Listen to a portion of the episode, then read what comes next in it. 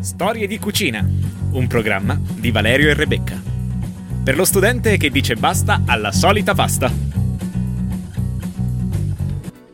Benvenuti alle ricette in 3 minuti di Storie di cucina. La ricetta di oggi sono le polpette al pomodoro di seitan.